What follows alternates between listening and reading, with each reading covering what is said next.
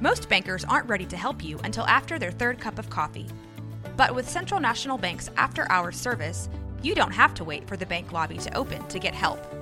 You can contact us from 6 to 8:30 in the morning or from 5 to 10 in the evening, and we'll connect you to a real, live, local person who can answer questions and fix problems 7 days a week. Bank different. Bank Central. Central National Bank. Member FDIC.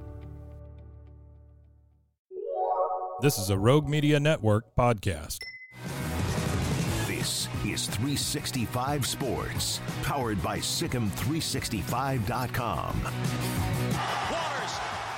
Top five under the radar are portal moves so far. Uh, only one of these is a quarterback. Uh, so uh, you can get other positions in the portal. I think that uh, the way that quarterbacks have gone these first couple weeks, we've forgotten that. Uh, and then wherever Walter Nolen, who's a defensive tackle, goes, that will certainly affect that. But um, if they get um, by the way, if, Steve Wiltfong mentioned Ole Miss, if they get Walter Nolen and Prince, I can't say his name, U- Umanlian, uh, if they get Princely from Florida, that's one heck of a defensive line they'll have next year. Yeah, you might want to just do the whole uh, Prince U or DJ U Yeah. type of a thing there. Uman Milan uh, is how I heard it uh, at one point in time, and that's what always stuck with me. But I don't even know how accurate that Yeah. is, uh, to be perfectly honest with Princely Doesn't he have a Milan. brother that is at Nebraska? you. I, I seem to recall there was another Uman Milan uh, But I thought he that was was, a around. Texas I kid, thought yeah. the Yeah, Baylor was from recruiting Texas. him. Yeah, Yeah, and he's from didn't, Texas. Pretty Pretty good good get it, so player. I don't know. Yeah. I don't know. But top five under the radar uh, portal move so far. Number five, linebacker Leon Lowery left Syracuse and went to Wisconsin. You should read about this. Uh, it's a pretty interesting story. He committed, decommitted, recommitted in like a like a a 72 hour, like even less than that period, uh, with what was going on there. But one of the better linebackers uh, in the ACC this year, Leon Lowery. Uh, but again, got lost in the shuffle there at Syracuse. They make a coaching change. Uh, you know, you know, Fran Brown, you know, it's going to happen no matter if you like the new guy or not.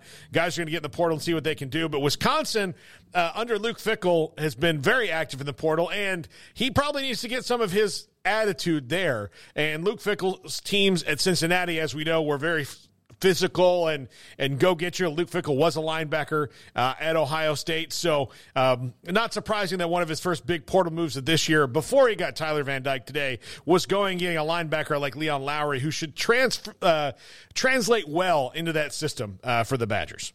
Yeah, I mean, he had an offer from Baylor, um, according to the report about him. Uh, also, Houston, Wisconsin, Oregon State, Georgia Tech, uh, Cal, also among the uh, the offers that he got there initially. He's got great size. I mean, edge rushers. I mean, that's like wide receivers right now. Everybody's wanting one or offensive lineman, right? Um, but yeah, that was a very odd sort of 48 hours uh, for him and the pledge, decommit, pledge again. Um, but he eventually got jump around going, so he landed at Wisconsin in the long run, and they had to sweat it a little bit, I suppose, or kind of scratch their heads. But they they still got him in the long run. So Dino Babers leaves. Uh, I think Fran Brown would probably be a great coach to play for, but uh, I don't blame the guy for looking around. And so, yeah, uh, that's a good get for the Badgers. One of the first big ones for Mike Elko at Texas A&M here at number four. Will Lee, the cornerback from Kansas State. Look, um, if I can get players who've played for Chris Klieman to come play for me, uh, I, I kind of want to do that because they they they know how. Um, to play in a, in a tough guy system uh, because that's what Chris Klieman is. And Mike Elko certainly knows his defensive talent well there. Uh, and this is a guy, not a whole lot of picks, but really good. I mean, he's got a few. Uh, you know, he's not going to, his stat sheet's probably not going to knock you over, but a really good cover corner, a position at A&M that they were, um, you know, they had Tony Grimes that got out of the portal this year and, and a couple of the people that didn't really work out as well as they would have wanted to. But of course, nothing worked out for A&M the way they wanted it to. But this is a, a good, um, a good, a really interesting signing for the Aggies and at a position of, of, of great need. Will Lee, Willie. Uh, I, I wonder how intentional that was. Willie three, Yeah. Willie three. Um, like that, like how that kind of rolls off the tongue. But uh, yeah, he's already out there recruiting. Um, I saw he sent out a tweet to Ja'Mori Maclin, who uh, is a fantastic wide receiver from North Texas that's in the portal right now and getting a lot of attention. Uh, he also sent one to Kobe Savage, uh, who is uh, transferring, uh, obviously, as well as we talked about a little bit yesterday from um, from Kansas State. So uh, he's already putting in the the recruiting in just the hours since uh, he made his announcement. Uh, he's got great size and is a, is a good player. So yeah, it seems like it's already paying dividends for the Aggies. And Mike Elko knows defense, so he's going to play for Yeah. a, a guy who knows what he's doing. Yeah, absolutely. Number three, Beaux Collins and Kris Mitchell on their way to Notre Dame. Kris Mitchell from FIU and Beaux Collins from Clemson. If you heard Mike Frank early in the show, these were key additions to landing Riley Leonard because that room needed to be refreshed. Look, Beaux Collins is a good wide receiver, a steady wide receiver, more of a possession guy. Uh, you know, and, and look, the, the knock on Clemson was they didn't have those big DeAndre Hopkins, Tee Higgins like playmakers, Sammy Watkins, those dudes they used to have. But Beaux Collins is a steady Eddie wide receiver, but um, something that Notre Dame didn't really have at all this year. And he's someone who can go get first downs for you, which is what you need. Now, Kris Mitchell, more of the big play guy. So you've got those two guys in the fold with some younger players that they really like. So now you've got some veteran presence in that offense at the skill position on the outside. Uh, this should really help the Irish get over get over that offensive hump a little bit. Now, granted, you asked about the offensive coordinator today, Craig. That's a another big question to be answered. But now, if he's got more weapons to work with, he'll probably uh, call better plays. Yeah, I would uh, imagine so, but uh, they've been very active, and um, I like what Marcus Freeman's got going on there. Yeah. I think that they are in a, a good spot. Uh, like I said, they got a chance to win what uh, did I say nine or ten games? I think it's ten games if they win their Yeah. bowl game uh, out in El Paso. So, uh, yeah, a couple of, uh, of good players, and uh, I'd imagine we're going to see a, a lot more in tow. And uh, Riley Leonard will will pay. Uh, Pay some dividends as well, uh, kind of like we, we mentioned with the previous entry. And look, with Notre Dame, like you're looking at a nine and three team with losses to uh, Louisville, uh, Ohio State, and Clemson. So now it's about uh, beating the other really good teams on your schedule. Um, so they they were they were.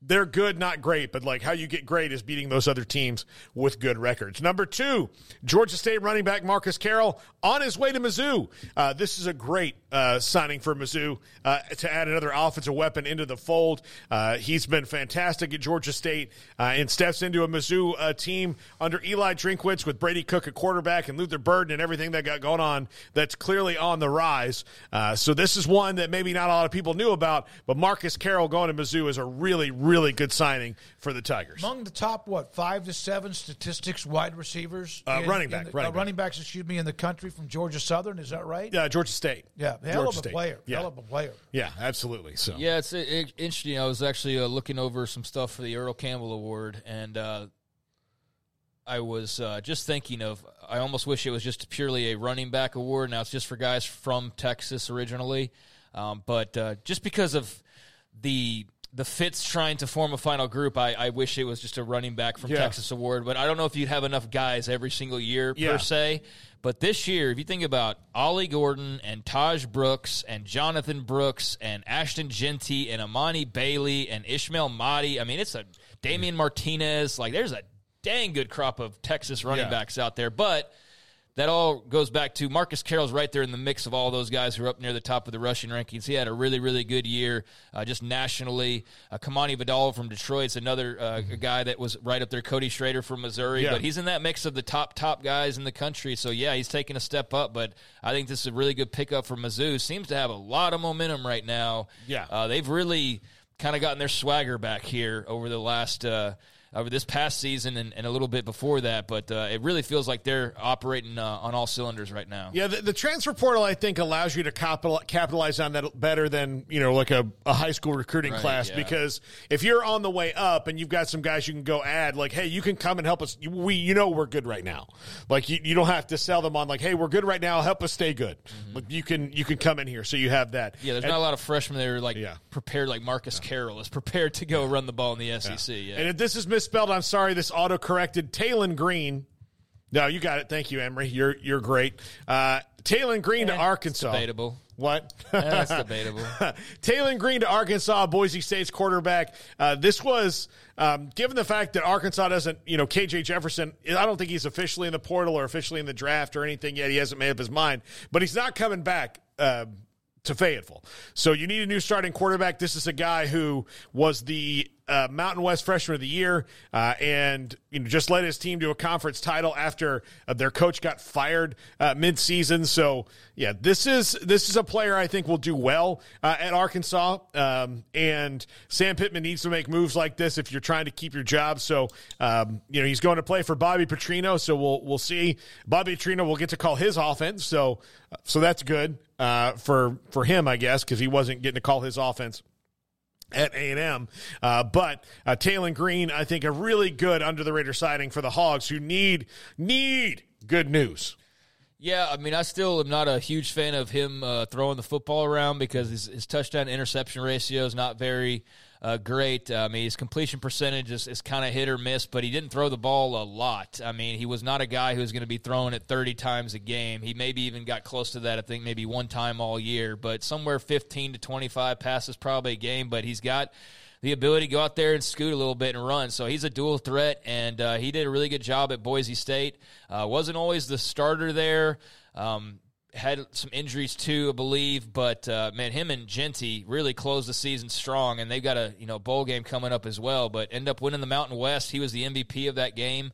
Uh, just I guess that was last week, and a really talented player who I thought that uh, the folks here in Waco or wherever else in the Lone Star State you need a quarterback, you might try to call him on home, but uh, the Hogs called him instead, and he's going to be right there on the border and playing in the SEC. So good for him, and uh, that's a loss for for Boise State for sure.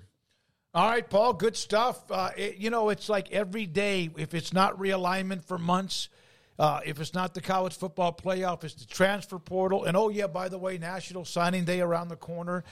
It has, it's every day. It is a battering ram of good when it comes to uh, college football news and notes. Oh, and there's games to be played here starting in the next few days. Garrett Ross, thank you. Emery putting together 365 Sports tonight on the CW at 1030. Also to Jack McKenzie. And I got to tell you, the pictures that Jack takes when he covers games and puts them up on the site, the images, the pictures are fantastic. He's like Ansel Adams. It, yes. And then also thanks to Levi Caraway. For Paul Catalina and Craig Smoke, I'm David Smoke. Thanks to our sponsors. Thanks to you. Wherever you are, watching, listening, chat room, or text, good night on 365 Sports.